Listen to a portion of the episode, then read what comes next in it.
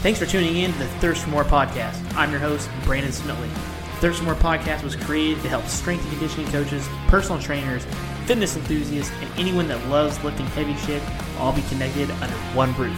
We take deep dives into coaching, programming and training, running gyms, nutrition, and overall improving your knowledge in the field of strength and conditioning. If you're new here, I'm glad you're able to tune in and hope you can just take away one awesome piece of information today to help you along with your journey. If you're a returning supporter, I appreciate you being along for the ride. Now let's dive into today's episode.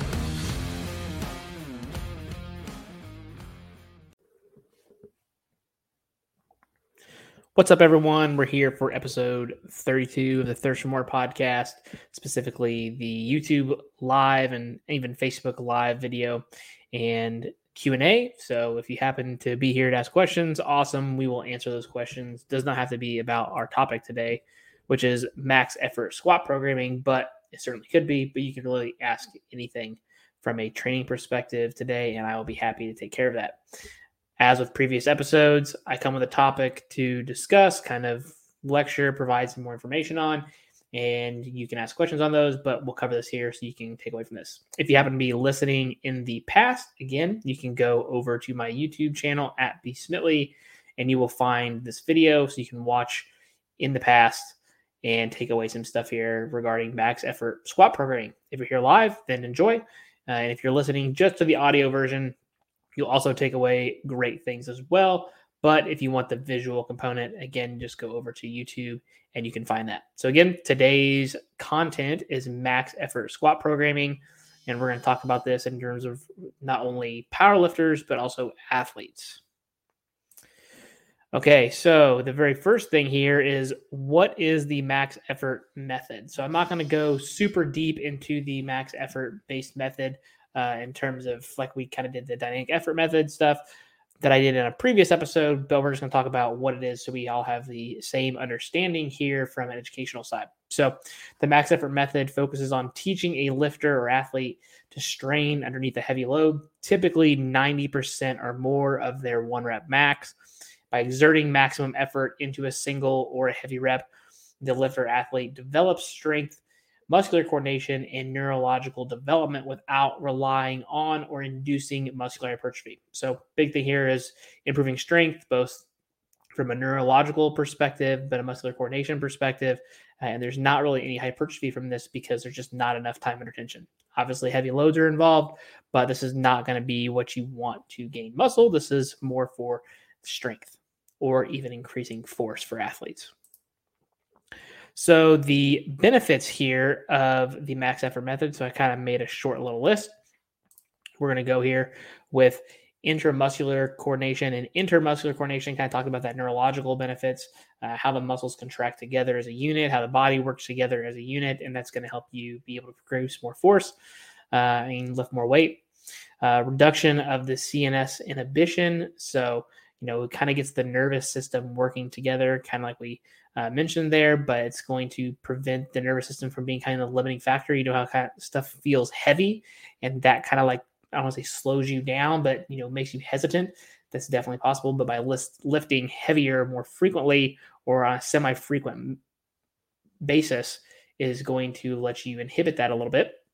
Uh, maximal time under tension threshold is increased. So when we talk about the time under tension. I was talking more about the muscular perspective being under time under tension in terms of like hypertrophy. But when it comes to the time under tension, like the time to strain, um, the ability to be underneath a heavy load because the weight is going to move slower. The heavier it is, the slower it works. We'll kind of talk about some velocity based stuff here later on, but you kind of get the idea there. Uh, again, going back to this also teaches the ability to strain. Kind of talked about that um, but you know maximizing that time underneath that stream. It also teaches the athlete, specifically specifically powerlifting. This is a skill. There is some skill to this, but being able to think under load. So what is going on? What is my body doing? And not only that but then how the the body reacts and how you're mentally thinking about okay i'm coming up from that squat. I need to continue to drive my trap and upper back into the bars. I need to keep my elbows pulled down and in to keep that shelf good. I need to continue to spread the floor to keep some tension in my hips all those good things. There's also going to be the increased awareness of the body and the space underneath the maximal load. So again, kind of talking about where we're at with the weights that kind of falls back to the CNS inhibition um, and the time under tension of straining. So you are going to get awareness of where you are, and I think that's also important from an athletic perspective. Uh, definitely, particularly because athletes need to know where they are in space. Powerlifting, our lifts kind of just move in the same plane all the time, but still being aware of where you are and what's going on. Uh, more benefits here on the next page. Uh, increased joint stability. So obviously, just the stronger a muscle is, the more joint stability that is around that particular joint that's getting worked. So in particular for the squat, you're mainly talking about the knees and the hips, but that's just the way that kind of goes there. Uh, anytime you've got strength around a joint, that increases stability. Lack of strength promotes more instability or more even mobility, depending upon your tissue quality. But that's a different discussion for a different day. The enhanced proprioception under load, so still kind of feeding this proprioception thing. If you're going to have an idea of how the weight is feeling and what's going on as you're going down, as you're coming up, you're going to get that proprioception more because there's more load. You're going to ingrain that pattern even more. I think it's a done this I talked enough about in max effort training just in general is that if your max effort work looks like trash, so your technique is not good, you're just reinforcing proprioception wise bad technique. So technique still is important underneath the max effort method, regardless of what lift you're doing. Uh, again, increased focus with maximal loads. So this, I'm looking this more of the mental side. You've got your one rep max or near a one rep max. The mental focus that it's going to take to get underneath there, have some arousal curve, but be uh, be able to be under composure at the same time is still important. Sports is no different. It may not be a one rep max exactly on the field, but you've got to have that mental capacity to check in really good and know what's going on before the play or before you get in for playing time. Um, it's also a great way to find all the weak points, and this is definitely coming back to some Dave Tate Elite FTS things. Is that there's mental, physical, and or technical weaknesses for lifting or sport.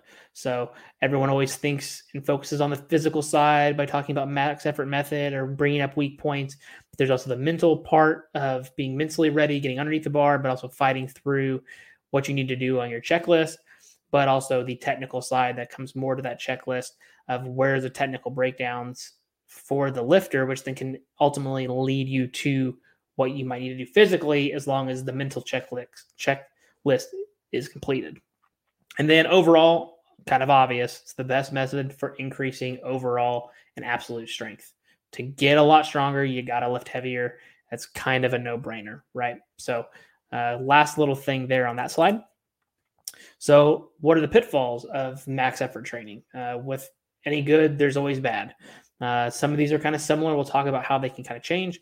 But if recovery can be an issue if the movement's not changed frequently enough. So if you take a max effort squat every single day, seven days a week for 365 days a year, recovery is going to catch up to you at some point. At some point, your numbers are just going to start to tank down. So allowing recovery can let those bounce up. Not saying that you can't take a max effort squat every week. You certainly can. And we'll kind of talk about that here later. But obviously, recovery is something that has to be monitored at this time with this kind of weights and loads. Um, injury is obviously possible as well if the method is used past technical breakdown. So, if technique is really falling apart, that's where we risk getting injured, uh, whether it be hips, knees, uh, back. Those are all very possible things that can happen. Obviously, poor application of the method uh, will also yield poor results. So, that can be a pitfall. And that's kind of the whole point of the episode slash lecture today is to help you have better application to get more results, whether that be with athletes or with strength athletes, doesn't matter. The better your application, the better your results can be. Uh, there is some science to some of this stuff.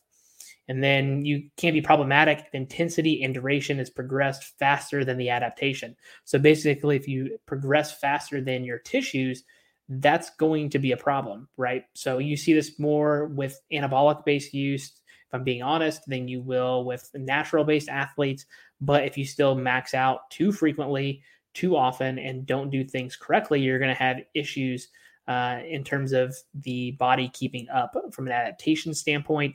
And that's clearly important. So there is a fine line of what can and cannot be used to, to be optimal. Uh, having bad movement selection. So if you're weak in a particular area and you're picking stuff that only works on your strengths, uh, then certain movements may not help you. And so if you don't have the right movements selected, you may not get the desired outcome that you want. And if you're not getting the desired outcome, I don't want to say you're wasting your time, but again, that feeds back to that poor application will yield poor results. And then not backing down when needed. So this really just boils down to listening to your body, even if it's supposed to be a max effort squat day and your body at 80% is not really feeling it, then you got to listen to that. You know, that's that's your body trying to give you some feedback. Listen to that, take that into account to not only your programming, but for what you've got going on today. The best part about training is it will require pivots and it's just making those pivots when you need to. And then one of the most understood methods in strength conditioning is the max effort method. Uh, many people don't understand its implications, uh, how it can be used appropriately, and how you can benefit from it. It's one of those things where more is not more. Many times, doing less is more for this method. This is not something that you can just push, push, push forever. Again, you got to come back to some of these things of why you can't do that. So, some extra notes here about the max effort method. Uh, when you do max effort work, you do have to strain. That's one key component of this method. And this means that working usually over 90% of your perceived one rep maximum max on whatever lift you're doing. Today, obviously, we're talking about the squat, this still applies to bench, deadlift, what have you. And you can't do this week after week without the comp with just the competition lifts. You can't just take a straight bar squat week after week, max out all the time, and expect that to go forever. There's obviously going to be steps that fall backwards. So the main point about this max effort method is trying to pick ways to continue to train this method without being as stagnant. Um, beating your PRs is usually the goal, but you don't necessarily want to go balls out every session. Um, so if you beat a PR by even five pounds on the max effort lift for that day, just move on and beat it again by another day. In our facility, we use what's called a two PR rule. You cannot break more than two PRs in a given day. So let's take an athlete, for example, they're doing their squat and they happen to hit 100 pounds for a new top single. Well, that's great. If that beat that by five pounds, we might just shut it down there. The next question we have to ask the athlete is how much do you think you have left? 10 pounds, 15 pounds, no pounds? If they say that number is pretty high, 15, 20 pounds, then we can take one more jump. Let's go to 105 or maybe 110 at the absolutely most in this case and then we're done. Even if they think they can do more, let's say take 105, like, man, I could have did 115. Doesn't matter. You had two PRs a day. Nothing good's going to come from being above 90% for more than four repetitions on a given day. So we just don't even entertain the idea. I think I've found from a long term perspective of doing this, the two PR rule really holds true. Going for a third PR in the same day almost never goes well. I don't think I've ever seen anybody hit three PRs in a given day uh, in, in training. Uh, you also have to win the mental game with training. So that's the nice thing about the max effort method. We kind of talked about that in the previous slide, um, but this won't happen if you start miss- missing lifts across the board. So making smart uh, attempts and making smart training selections will mentally help you. The less you miss weights, the more likely it becomes for your body to say, "Hey, I'm going to make weights." Right. So, for, as an example here, when it came to my squat training, I never missed a squat in training in my powerlifting career. It never happened. I only missed on the platform. So, guess what? I made way more squats in my career than I ever made any other lift because I was incredibly diligent about my training of not trying to miss squats. Right. It just, I think that sets up a lot of good momentum for powerlifting meets, but also just not missing weights is how you get stronger. Nobody gets stronger by missing weights. So, uh, making smart attempts there. And that goes with the mental side of just being honest with yourself, but approaching each lift, uh, especially from a max effort method, with the respect that it deserves. Uh, some more extras here. The max effort movements should have a certain degree of correspondence to the competition lift, especially for powerlifters, uh, but they don't have to be identical. Sometimes you can do max effort exercises that are far away from the competition movements. So this kind of comes to seasonality of training. If your powerlifting meet in this case is not for another six to eight months, we may not need to take a max effort competition looking squat eight months out not really a whole lot going to gain from it, right? You can do more safety bar work or box squats or implement bands and chains, get more unspecific so that when you get closer, you can get more specific. It's just general seasonality of training. That's the way training on any kind of sport or athletic endeavor really works. You start general and work towards specific, and that has better long term results. Uh, and then when cycling your max effort exercises, strategically progress your workload throughout the training cycle. It's not easy, but it is possible. So, what this means is that when we're picking our exercises, we want to make sure that they kind of progress on one another. We don't want to take steps backwards in training unless if they are planned to do so, or the body is telling us from a different perspective that we need to do that. So, again, just make sure that whatever you're doing from your max effort exercising, that you're just trying to progress always trying to take one step forward versus having to take a step backwards. And sometimes that just might mean taking the max effort movement you have for the day. It may not be your best, but just take what it is and understand that over the long term, they will progress as you do. All right, so what's so special about the squat? I'm doing this just on the squat, and just so you know, I plan to do this on other lifts as well. So these slides look may look similar whenever I do that, and as I focus towards the squat, because the max effort method again does not change, but what's so special about the squat? Why am I just doing the squat? One, I'll be honest with you, I'm passionate about the squat. It's my favorite lift. I think it's what I coach the best out of the big three if I had to pick one. Um, but at the end of the day, it's used a lot in many strength and conditioning or programs for strength athletes, regardless whether they compete in the squat or not. Uh, weightlifting and strongman being examples, they don't compete in those lifts, but they use those lifts a lot. So understanding how to use them, you pretty much going to see a squat variation almost any kind of training that you do uh, but generally can be trained more frequently than the deadlift in terms of a lower body perspective. That's one thing that's special about it. It is it, can handle more volume over time than the deadlift can, so therefore you can kind of get more from it because you're training it more frequently. I think that makes it a little bit special in terms of how you do your programming.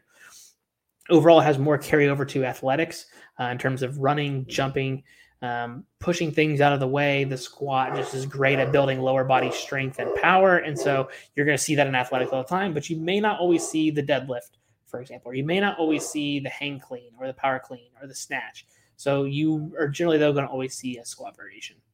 Uh, you can target specific joint angles using boxes, pins, different bars, and different types of resistance, mainly like bands and chains. So you can get very, very specific on targeting those joint angles if that's what you need from a powerlifter or a strength athlete in this case, or even a general sport athlete right? You can get very specific on joint angles, which is a little harder to do on something like the deadlift because it kind of comes down to how you set the the bar up and the plates and what implement you're using. It can be done, but it's a little easier to do with the squat, in my opinion. And then you can also aid other lifts and movements, so it kind of goes back to having carryover, but you can use a squat to help build your deadlift. You can use a squat to help improve your jump. You can use a squat to improve your change of direction by doing like a wide stance box squat, or and that can help your sumo. Or if you do it super narrow to a low box, the safety bar, that helps your deadlift. Those are all squat variations, but we're not necessarily using it for a squat in that case. We're using it to aid something else. So it's a good supplemental exercise on top of that. And that's what I think is special about the squat there. Okay, in particular, for programming for powerlifters. Um, I've got a little bit of some some notes here. You have to always remember that with this style of training, especially for the max effort work, uh, that every movement has its own life cycle. So it's not going to last forever, right? Training is like that. You can't run the same program for infinity and continue to get better. Your training has to adapt with you. The squat and the max effort cycle in particular is that same way. So, in other words, each movement cycle independently cycles independently of others. So also each day cycles independently of other days. So this kind of looking at the max effort and dynamic effort method together, the way those cycle will work independently than each one. So your your bench press or your upper body max effort can cycle differently than your squat, than your dynamic waves and your max effort waves. Everything is almost like independently snapshot in time, depending on where you're at with that and what's going to happen, right? So for the max effort day, the first movement is always your max effort movement if that's looking at from a powerlifting perspective. That's going to be your first move. Now, you're obviously you may do some leg curls or whatever to kind of get your legs warmed up, but the first main movement is going to be that max effort movement. You want to come in as fresh as you possibly can for that movement for that given day, and it will usually rotate in a 1 to 3 week cycle. I've got more stuff on cycles here coming in a little bit, but generally speaking, you're not going to do the same movement for more than one to three weeks at a time, right? So just keep that in mind in terms of the, the life or the cycle of that life is usually one to three weeks. There are several ways to accomplish this. The more advanced the lifter, the faster the movement technically needs to change or more frequently. And it kind of just goes from there. So an advanced lifter might need to do this every week. Intermediate might need to do this every two weeks, and a beginner might be able to make it every three and even four weeks. Again, this is kind of a skill acquisition thing. The more advanced you are, you probably have more skills or more practice of using stuff like this so it doesn't last as long. You need more stimulation and adaptation to continue to grow or make improvement. Where the more beginner you are, you can do the same thing for a longer period of time and continue to make progress. You can milk more out of that. And the max effort method is no different for powerlifters. You can literally run a safety bar box squat if it's your first time ever doing it for probably four weeks because you're so new to the mo- motion and the movement the first week is kind of like setting a standard. The second week, you're going to try to improve on it just a little bit, try to improve on it movement perspective and get a feel for it a little more. And then the third and the fourth week are probably where you're going to be able to push, truly push things, and your body's not in shock because you're doing something completely different as I used to. So just keep that in mind in terms of your cycles and the life cycle. That also depends on your experience level. And continued for some programming here on the second slide. Um, you don't always have to use singles but for powerlifters, it's generally encouraged. And I will be the first to tell you that I don't program a whole lot of singles until we're starting to get ready for meets. I usually use more doubles and triples. And the main reason for that is I want more repetitions of practice, especially if my waves are going to change or my movement is going to change. We're not going to run it for three weeks straight. Uh, then I want to try to get some more reps with that weight. And then also by doing more reps, that means you're technically not able to get closer to that 100% one rep max. Uh, so that kind of limits the loads on your body a little bit, which I think can be beneficial if you're super far away from a competition. And it, it kind of sets you up for success in the long run. And beating double and triple PRs is much harder than beating singles. So if you do want to try to take a PR jump, you do know that you have to do it for three reps or two reps and not just one. So make sure you just understand that from uh, the programming side, that obviously singles are usually encouraged the closer you get towards meets kind of talked about waves a little bit, but using waves can help prevent burnout and becoming stagnant on certain movements. Um, again, the more waves you can use and stack together that go together greatly are going to improve your chances without burnout. So if you're always using the same implement and always squatting, squatting, squatting, squatting, squatting, you can get burnout from just doing the same thing all the time. It's not as exciting, but if you've got new stimulus, new things coming, then a mental burnout is less likely, and you're providing different adaptations over time. So your body is going to be a little less uh, likely to get stagnant. And then deloads don't have to mean decreased loads for programming, especially in the max effort method. You can use different bars, tempos, and methods like like concentric only method to still train but allow recovery. I think this is another huge benefit of the max effort method is you essentially get a deload every time you change your movement around because you can provide a new stimulus different than what you're taking. And your body is going to perceive that being different, and that's nice. But the other nice thing too is even if you do want to go heavy, but your body feels like you need a little break, concentrics work great. Doing squats from pins and things like that make it much more sustainable long term. You don't have any of that kind of eccentric stress. You just got to move the one the weight one good time, and you should be good to go. Again, even using tempos is going to make things more difficult. So let's say you use like a 310 tempo. That means you're going three seconds down, one second pause, and you're going to come up. If you do that, you're going to use significantly less weight than you could if you just did a single, right? So you're going to decrease your loads by just changing your tempo, but that still can be a max effort method. You can still do something that's incredibly hard or near maximal and see see benefits from it. So lots of different ways there, and then obviously just the way you use your bars. You know, if you need a deload, pick a harder variation, let's say a close stance, low safety bar box squat, that number is going to be significantly lower than if you just do a straight bar squat. So therefore, you're using less loads. You're still training that max effort method, but you're taxing your body less from a load perspective, which can then give you essentially a mini deload. So lots of different ways you can go there that you can't necessarily do with other methods. Now I've got some waves here written down. I'll kind of explain these. I didn't really feel like writing out every single wave. It just would have taken way too long. But one wave that I really like is the 531 wave. Um, I've talked about this with my good friend Lucas White, that's currently at Iowa State, and he uses this as well with many of his sport athletes. But essentially, your first week, you will work up to a hard set of five. You'll leave a little bit of weight in the tank. Think of this as an acquisition week. You're going to take a new movement. You're going to get some quality reps. You're still going to be pretty heavy, but you're going to do more reps. Clearly, it's not going to be in the 90% range. Uh, you're not going to be able to do a set of five uh, for 90 being 90%. It's just not going to happen. But again, this is like a skill acquisition week. That hard set of three on the week two is going to be the same movement, but now you're going to do three reps. So clearly the weight's going to go up. This is probably going to be something that you're going to touch 90% with. You're going to get three good quality reps. Maybe there's a little bit left in the tank. Again, more skill acquisition, getting heavier, getting used to the movements that you have. And then you've got your one week, which will be your true max effort day where you'll take a single. You could even do a double here if you really wanted, but I really like the 531. And then you just pick a new exercise and do the same thing again. Or if you got a really, really fresh young beginner or athlete, you might be able to run that wave again and then see benefits from there as well. Uh, we got the AB exercises wave, and this is what I really use personally for a lot of athletes. Is essentially separating my programming up to A weeks and B weeks, and that gives me an A exercise and a B exercise. So an exercise, so an example of this exercise might be, let's say we're going to do a back squat versus chains on our A week. We're going to work up the heavy single, double, triple, whatever that max effort uh, programming looks like for that week. And then this following week, we're going to make either pick something harder or easier or very similar but different. So it depends on what the goal is. But let's say the first exercise that we said was the the back squats against chains. So the next week I might pick a reverse band squat. So we're going to go from a, a, a weight that should be kind of heavier, but it's going to accommodate the resistance curve. Uh, it's going to be lighter in the bottom, but the chains are going to provide stability. And then the reverse bands let me load up more weight than what I could actually have, and that's going to be max effort movement. And I would alternate that back and forth for two to three waves or weeks that can get you four to six weeks of programming. And each time you're going to try to break that. So the goal would be obviously the first week's kind of set some standards. Second week, try to break that PR. And then the third week, if you left some in the tank, then go for it. If not, you could switch your wave up. So that's kind of the AB wave that I use. You also have six or 12 week rotating waves. So, what this you would do, you would essentially pick six exercises. So, on your max effort lower squat day, you would pick six exercises.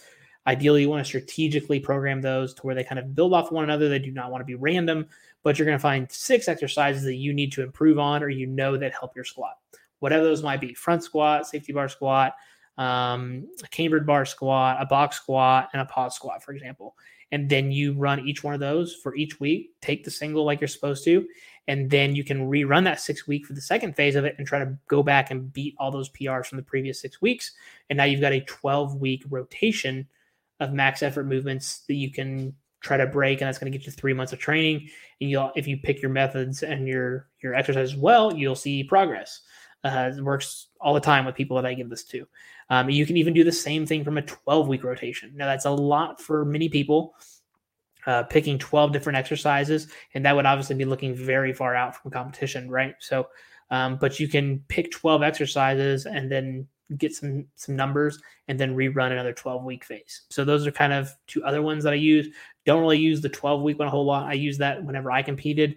I picked my 12 exercises uh, but I usually stick more towards that AB method or the the six weeks in terms of how I'm rotating stuff if I'm going to do that. I think you've got also bar rotation waves.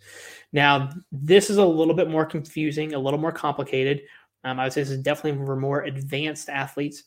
But the thought process here is that you're going to pick um, bars and or movements. I shouldn't have put bars. Uh, it really could be motion or movements, but you're going to take those together and then you're going to cycle them to where the weight increases over the course of the duration. So let's say we're going to do uh, four weeks of improving the weight.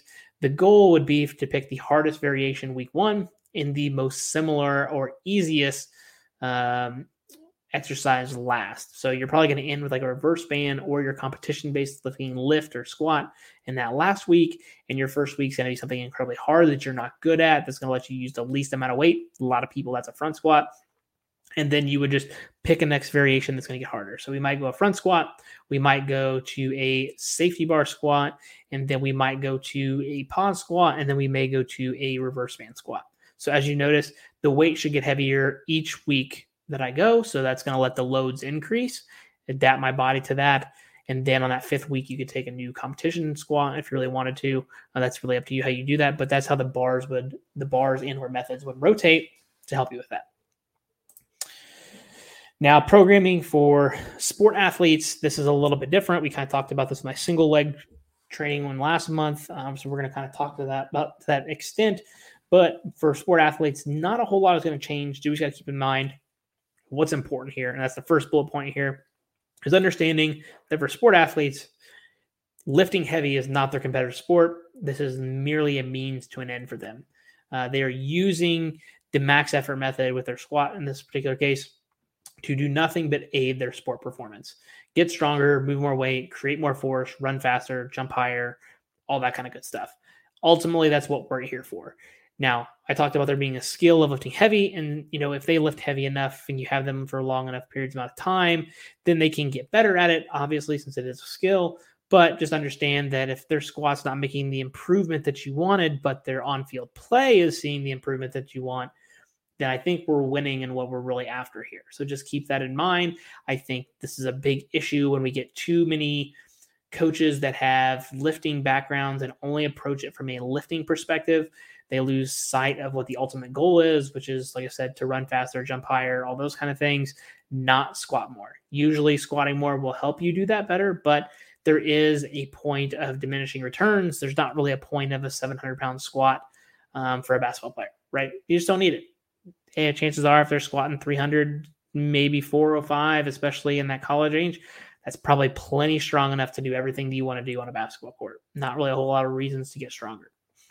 Uh, the next thing would be that single leg variations are huge for performance for athletes. Most athletes are in a single leg variation. Again, we talked about this last month. So being able to train in a single leg pattern can be very valuable for them. And by doing that, uh, you can do split squats, reverse lunges, step ups, things of that nature. I personally wouldn't do them for quote unquote a one rep max um, but you could do them for heavy sets of like two or three and then see some good benefits there and still be tapping into your max effort method, still getting your squat work in and single leg. You check a lot of boxes with just one exercise. And that's why I think that's huge from a performance perspective for most athletes. The other nice thing with athletes, you can use the max effort method uh, with your PAP or your post activation potentiation or any kind of French contrast methods that you want to do. You can use your max effort squatting with that and still use some advanced methods as well to elicit performance. Just people know that essentially means that you're going to take a heavy squat. Let's just say we're using the safety bar squat again. We're going to take a heavy single or a heavy double, and we're going to pair that with a box jump or a um, a hurdle jump or anything like that. Multiple hurdle jumps. We're going to use that high CNS response from the load that we're using to get the nervous system to give us a good jolt for those jumps, and that's going to make it feel like you're jumping higher. Your body's going to get that response. You're going to jump higher in the long term, right? The other would be the French contrast method, which expands on that, and it basically uses heavy, a light, and an overspeed. So it'd be to take the same thing, but after we did our box jump, then we would do band assisted jumps. Uh, so that gets thrown in there. There's one extra step into that into that process. Um, you can really put it before or after. Uh, I personally like to basically do my heavy squat, my band assisted, and then go to the movement we want to improve the most. So in the vertical jump, in this case, it'd be a safety bar squat, a band assisted jump, and then a seated or just a standing box jump for max height. Okay, that would be your French contrast. And again, you can use your max effort method there as well to get more bang for your buck and maximize your training time. Uh, VBT or velocity based training can be another way to monitor progress in a multitude of ways. So the first one would just be using it to measure your bar speed. So you could essentially wave your bar speed through your max effort. So anything really under 0.3 is going to be considered max strength. So your first week, you could take that movement and you can say, hey, we're going to find out what the heaviest weight is you can move for 0.3 meters per second. The next week, we're going to do 0.25. And the third week, we're going to do 0.2 or less. You may be able to go down to 0.15. That's about the heaviest you would want to get for a single uh, for sure.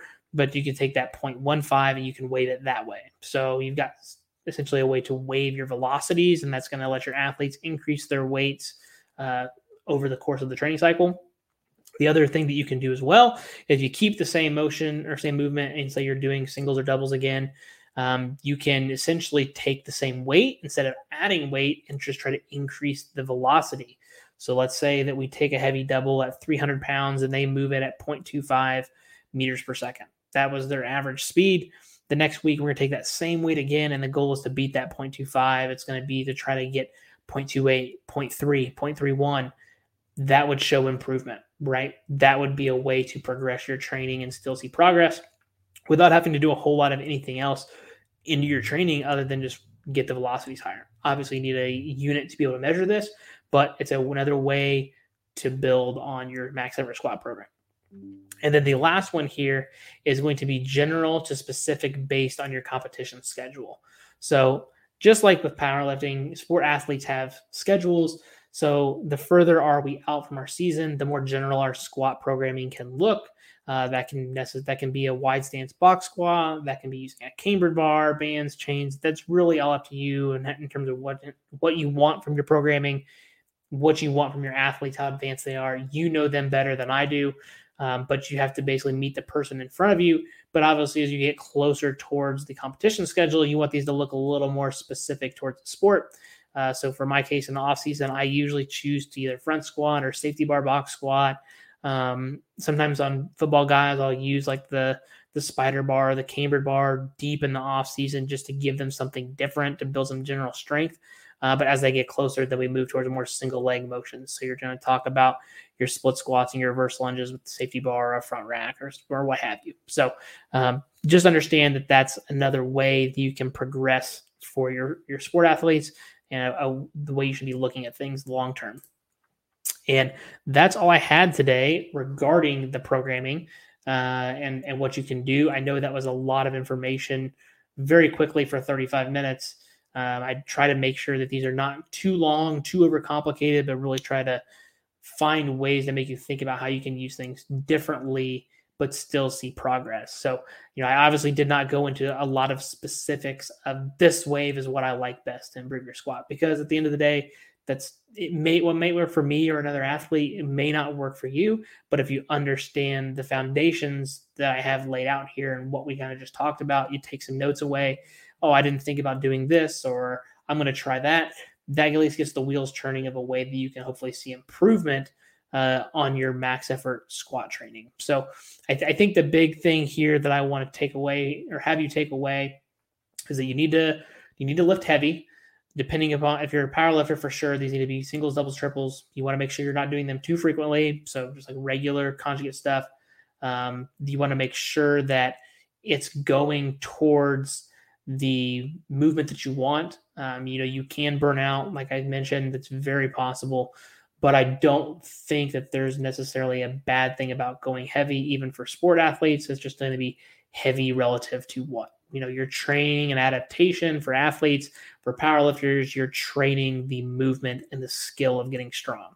And those are two different things and two different ways to approach them and that's why i kind of showed here on this last slide why you've got different ways to be able to use that over just maxing out all the time and if i had anything to say from an athlete perspective most sport athletes are probably quote unquote maxing out too frequently. The maxing out doesn't tell us a whole lot. If you've got access to VBT or some lower rep based maxes, those are for sure what you want to track from an athlete perspective. Obviously, if you're a power lifter or a strength athlete, then the max effort rotations and movements that you're picking are then more important for what you want.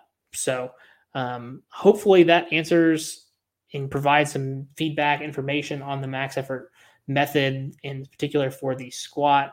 Again, I know I, I went really, really quickly through this. Um, so, you know, I'm, open towards any questions down in the comment section, whatever, after the fact. You can definitely get a hold of me uh, individually, and I can definitely expand on something if I went too fast or briefly covered something that you wanted to see me expand on. Um, then I'm obviously more likely to do that just so you know as well, I do, like I said, plan on covering this for like the bench press and the deadlift as well, just because the way those programming decisions are made from a max effort perspective look different for each lift, and the squat is one of them. The only other thing that I'll add here when it comes to me and how I choose to program the squat for strength athletes from a max effort method, I actually do something a little different where I have my athletes take their max effort squat every week and we take our max effort deadlift on a normal dynamic effort day. Um, and that's you know a, a, completely different conversation. But just so you know, I like to squat heavy every week with my uh, power lifters. I think again because of the skill of squatting um, and the skill of max effort work is much harder, and you can't take a max effort deadlift all the time and do that with your bench and your deadlift. Something's going to give, and since the squat can handle more frequency better than the deadlift. I just personally like having a max effort squat on a weekly basis. and then dump my deadlift in every two to three weeks, depending upon the athlete. And then that still gets us deadlifting once a week because you are going to have a speed day if you're taking typical conjugate based stuff. Uh, you'll still deadlift every week, but some weeks will be heavier than others, and you can build on those. But you can also see how your squat is affecting your deadlift, which is very hard to do if you just take your squat away completely and just implement it with a deadlift. Then you're going to have a hard time determining what kind of pushed you overboard, what worked well, what didn't. You've got some gaps there, and you wouldn't have those gaps if you're still squatting and then you implement the deadlift on the back end of the week. You can then see how the deadlift affects the squat. I even talked to Dave Tate about this um, in my table talk episode that I did with him a year, year and a half ago, whatever it was. Why I do that because you're basically looking backwards. What's going to affect what, and what's going to let you have be the most recovered for each lift that you can have. And if you're essentially trying to work backwards, for me, it made more sense to deadlift heavy on Tuesday, every other Tuesday, and take my max over squat every Saturday because I knew my deadlift would affect my squat, but my squat didn't affect my deadlift. So um, that's a whole other conversation of just looking at the whole training week, which you know I can certainly do an episode on that as well of laying out your training weeks and how you're thinking with things there. But from a max effort squat perspective, that's the way that I looked at it. So again, that's all I've got for this episode. Um, there are like a couple people here, so if you do have a question in the comment section, awesome time to drop a question. Uh, anything like that, I'd be more than happy to answer it, especially for this, but it does not have to be for this discussion. If you got a question on anything else, um, just let me know as well, and I will answer it here in the comment section. I'll give it a couple minutes in case there's one. Um, but again, thanks for coming in for today's talk. I really appreciate it. We've got uh, a couple people have stopped in, so I really appreciate it if you stopped by. If you missed this, again, this will be on Spotify, um, iTunes, all that kind of stuff after the fact. Uh, and you can actually go back and watch the whole episode as well on YouTube because once I'm done here, it will post. So, uh, again, thanks for coming in for today. The next episode of the Q and A episodes, again, it's the last Sunday of every month, will be the 26th of November, and the plan again for that is to be at 1 p.m. Today's was at 5 p.m. Sorry, I had a, a training for Special Olympics uh, for my state. So I trained all the coaches for that. And we did that today, myself and my wife, uh, to try to help grow the sport. So it's kind of threw my schedule off a little bit. So I apologize about that. But um, that's, again, all I've got for today. So again, thanks for dropping in. I really appreciate it. We will see you at the next episode for Thirst for More with a guest. And that date also will end up being on the 9th. So you'll catch that next episode on October 9th for the podcast and for the Q&A that's going to be on November 26th at 1 p.m. Eastern Daylight Time. And I will announce that topic usually about a week or two in advance, just so you know. So thanks for tuning in for today's episode. I will see you at the next episode on October 9th, and have a good one.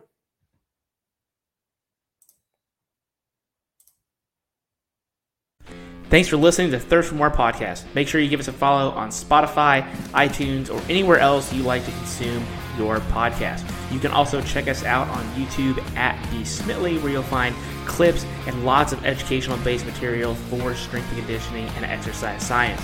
You can also make sure you give me a follow on Instagram at B Smitley or at Team Thirst, which is my gym Instagram page. For any more future updates on episodes to come, you can make sure you follow me there. I'm your host, Brandon Smitley. Thanks for tuning in, and we'll catch you at the next episode.